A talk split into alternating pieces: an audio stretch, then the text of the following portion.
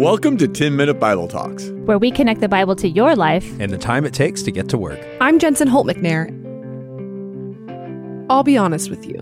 When I first read our passage for today, I was not excited to talk about it. It's not an easy read, and it's a passage that many have had a hard time reading through and understanding. See, Deuteronomy 22, verses 13 through 30, lay out expanded laws on the sexual ethic of God's people. Moses tells of specific instances, like a man taking advantage of a woman who is betrothed to be married, or two adults having a consensual affair, or a son sleeping with his father's wife.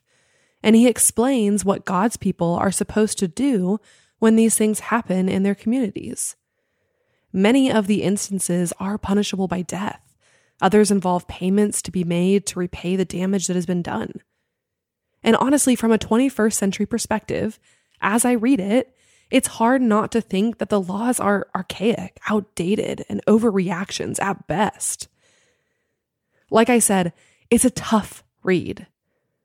But if you've been around for this series going through the Torah, then you know that we live in a completely different culture than the ancient Israelites that Moses is speaking to in this text.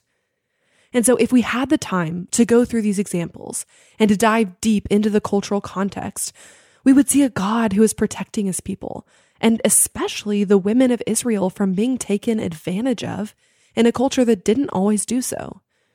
Now, I'd encourage you to continue reading passages like this one and doing the hard work of understanding context to help you get a picture of who God is behind these laws that can sometimes seem so different than our own. But today, today I want to focus in on why even with the cultural context going on here, why this passage is still always going to be incredibly offensive to modern ears. See, there is one underlying truth to these laws that we cannot ignore or explain away. See, this passage of Deuteronomy is expanding on the seventh commandment you shall not commit adultery. And in this expansion, we see that God is not a God who will allow his people to have free reign over their sexuality. He is drawing boundaries. He is putting in place protections, and he is asking his people to trust that these things are in place for their flourishing. He is asking them to trust him with all of them, even who they have sex with. And before we chalk this up to being just an old school law for the ancient Israelites, we have to realize that this isn't just an Old Testament ask. No, Jesus himself speaks on this commandment and unveils the heart behind it. In Matthew, we read, You have heard that it was said, You shall not commit adultery. But I tell you that anyone who looks at a woman lustfully has already committed adultery with her in his heart. If your right eye causes you to stumble, gouge it out and throw it away. It is better for you to lose one part of your body than for your whole body to be thrown into hell. So, not only should God's people not just refrain from committing the act of adultery, they must keep themselves from looking lustfully at another person. And like the ancient Israelites were to take this call seriously with punishments and laws, so too should modern day Christians take it seriously. Jesus calls his followers to gouge out the parts of them that are tempted to fall into sexual temptation. The language is harsh, but Jesus is asking for whole bodied disciples who give up their entire lives to live a life guided by the values that are present in his kingdom. And so, when we read this passage in Deuteronomy, we're supposed to learn one thing very clearly. We follow a God who seriously asks his people to give their whole lives over to him. And to our modern context, that is incredibly offensive on its own. See, we live in a world where the individual is championed. I am called upon to create my own identity, to make my own choices, to forge my own path. No one has a right to stand in my way or tell me how to live my own life. Films and television shows portray those who stand in the way of our choices as the enemy, the bad guy. Like when it comes to the choices we make with our own bodies, who we sleep with, and when and how often, nothing is universally wrong or right. There are no rules except do what makes you feel good as long as it doesn't hurt someone else. Women are constantly being told to take control of their sexuality from a young age, to not let the world tell them what they can and can't do with their bodies, how they dress, who they sleep with. A New York politician running for office just released his own pornography video to prove that he is serious about sex positivity and legalizing sex work. In fact, Covenant Eyes reported that pornography is so commonplace that one in five mobile searches are for it. One in seven senior pastors use pornography on a regular basis. And 64% of Christian men say they watch pornography at least once a month. See, sex scandals are destroying churches and ministries across the world as hidden sexual behaviors are brought to light. Even the idea of waiting to have sex until you're married is becoming more and more archaic among Christians. Only 32% of Christians say it is never acceptable for sex to happen outside of marriage. Inside and outside of the church, we are clear when it comes to sex.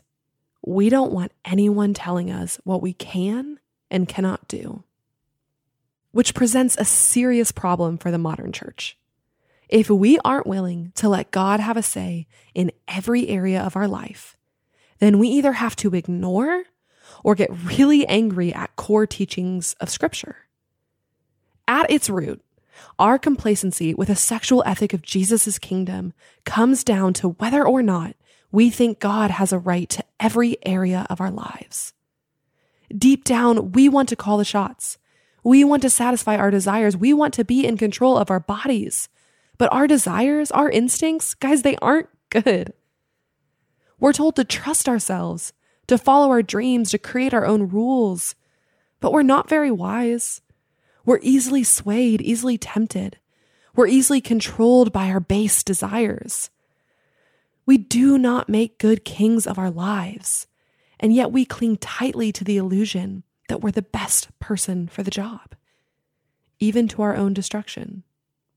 But 1 Corinthians 6:18 calls us out of this illusion.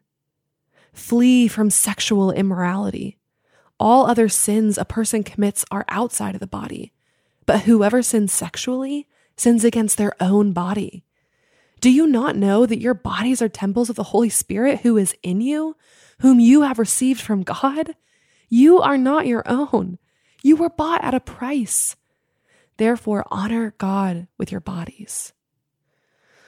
Those who call themselves Christians have been bought with a price. The God of the universe became a man and died so that you and I could stand before him holy and blameless. He resurrected so that when we join ourselves to Christ, our bodies are not our own.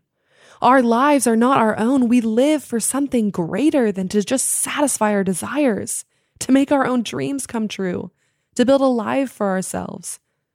No, we live to bring about Jesus' kingdom here on earth. The people of God cannot look like the rest of the world when it comes to our sexual ethic. We have a different king. We do not look within ourselves for truth, but to the true king who paid a price so that we could live in his good kingdom with him for all of eternity. The creator of the universe has every right to tell me how to live my life. Now, that might seem odd to the world, but I want him to have a say. I want to live in light of his commandments. I want my whole life to reflect him. I want to give everything that I have to point the watching world to a better kingdom. One where I don't have to figure everything out. I don't have to make my own morality. I don't have to fend for myself and protect myself and create myself. I can rest. I can rest knowing that God created me to partner with Him. God created a world that is good and full of order and peace. He is restoring this world to become a kingdom where His justice reigns. He is in control and He is watching over His people. We give our whole lives over to God, even the parts we so desperately want to control, because He is offering us so much more than a life chasing and being controlled by our desires. He offers freedom, and He is asking for all of us in return. We can trust Him. Life inside of His kingdom is what we were created for. Do you believe that? I know that it can be easy to section off parts of ourself, to let God have a say in some areas, but not others. But scripture is clear. When we withhold and indulge in sexual immorality, we unite ourselves to things other than Christ. We reject the good gift that God is offering. See, we follow a God who calls his people to give all of themselves. Who is sitting on the throne of your life? Who is calling the shots? Who determines what is right and wrong? There's only room for one king. My prayer for all of us today is that we would be willing to lay down our desires, lay down our cultural mantras of self expression, and invite Jesus to be king over every piece of our lives. Now, will you spend time today praying that with me? Lord, so often we look to the world around us to tell us what to believe and how to think rather than to your word. We're tempted to believe that we are the king of our lives, that we are in control. Lord, break down our pride. Break down the walls in our hearts that want to keep you out of certain areas of our lives. We ask that you would be king over our entire lives. We want to be united with you and you alone. We thank you for making a way for us to be with you in your good kingdom. Help us to remember that you are a good king, that you are our creator who calls us to obedience because it is what will produce life in us. We love you. Amen. Before you forget, sign up for the 10 Minute Bible Talks newsletter. Hit the link in the show notes, and you'll get an email every Wednesday that will help encourage you in the middle of the work week and bring you deeper in your walk with Jesus. Thanks for listening.